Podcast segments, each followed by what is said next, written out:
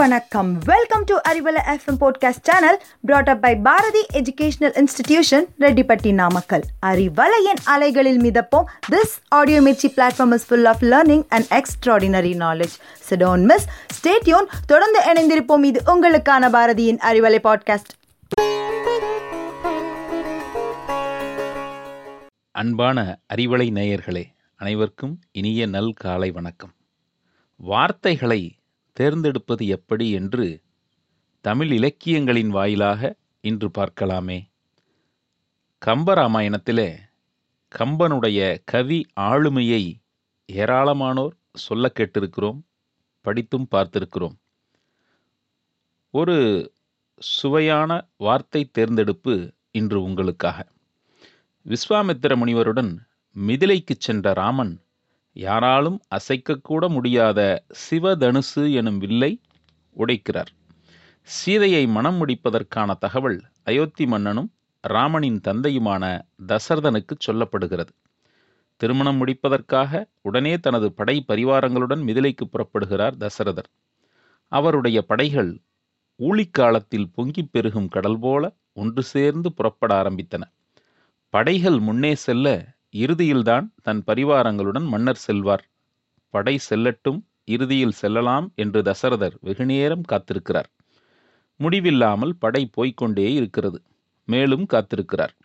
படையின் முதல் வரிசை மிதிலை மாநகரை அடைந்துவிட்டது. ஆனால் இறுதி வரிசை இன்னமும் அயோத்தியை தாண்டவில்லை. அந்த அளவுக்கு பெரும் படை. இதை கம்பர் சிறப்பாக வர்ணித்திருப்பார். படையின் முதல் வரிசை மிதிலையை தொட்ட பிறகும் கடைசி வரிசை அயோத்தியை தாண்டவில்லை. அப்படியானால் ஒருவர் பின் ஒருவராக படைவீரர்கள் செல்கிறார்கள் என்று யாரும் நினைத்துவிடக்கூடாது அப்படி இல்லை என்பதை கம்பர் தன் பாடலிலே விளக்கிச் சொல்வார். படைவீரர்கள் அடர்த்தியாக அடர்த்தியாகச் செல்லுகிறார்கள். எந்த அளவுக்கு என்றால் ஒரு உளுந்தை போட்டால் அது கீழே விழ இடமில்லாத அளவுக்கு நெருக்கமாக செல்லுகிறார்கள் என்று சொல்லுகிறார் கம்பர். வியப்பாய் இருக்கிறதல்லவா? எல் போட்டால் எல் விழாது. அவ்வளவு கூட்ட நெரிசல் என்று சொல்வதை நாம் கேட்டிருக்கிறோம். அது ஏன் உளுந்து போட்டால் விழாது என்று சொல்லுகிறார் கம்பர்? காரணம் இருக்கிறது. எங்கே எந்த சொல்லை எந்த வார்த்தையை எப்படி சொல்ல வேண்டும் என்று அறிந்தவன் கம்பன். படையோடு தசரதர் செல்வது ராமனுடைய மணவிழாவை காண. சிவதனுசை ராமன் ஒடித்த வெற்றியை கொண்டாட மங்கள நிகழ்வுக்கு செல்லுகிறார்கள். எல் என்பது அமங்கல நிகழ்ச்சிகளில் பயன்படுத்தப்படுவது. குறிப்பாக நீத்தார் கடனுக்கான சடங்குகளில் பயன்படுத்தக்கூடியது. எனவே மங்கள நிகழ்வுக்காக செல்வது பற்றி சொல்லும்போது எல் என்று சொல்லக்கூடாது என்பதால் கம்பன் மிக நுணுக்கமாக எல் போட்டால் எள் விழவும் இடமில்லை என்று சொல்லாமல் உளுந்து போட்டால் உளுந்து விழ இடமில்லை என்று சொல்லுகிறார். இன்னொரு இடத்தில் எல் என்று மிக லாவகமாக சொல்லுகிறார் கம்பர். போர் முடிந்தது ராமனின் அம்புகளால் துளைக்கப்பட்டு ராவணன் வீழ்ந்து கிடக்கிறான். அவன் உடலை பார்த்து அவன் மனைவி மண்டோதரி புலம்புகிறாள். வெள்ளருக்கஞ் சடைமுடியான் வெற்பெடுத்த திருமேனி மேலும் கீழும் எல்லிருக்கும் இடமின்றி உயிரிருக்கும் இடம் நாடி இழைத்தவாரோ கல்லிருக்கும் மலர்க்கூந்தல் ஜானகியை மணச்சிறையில் கறந்த காதல் உள்ளிருக்கும் எனக்கருதி உடல் புகுந்து தடவியதோ ஒருவனின் வாளி? என்று மண்டோதரியின் புலம்பலை கூறுகிறார் கம்பர். ராமன் விட்ட அம்பு ராவணன் உடல் முழுவதையும் ஊடுருவி துளைத்துள்ளது.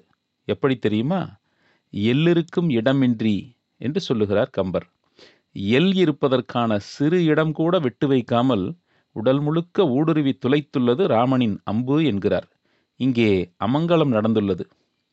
இனிமேல் எள்ளும் தன்னையும் தானே? அதனால் இங்கே எல் என்று சொல்லுகிறார்.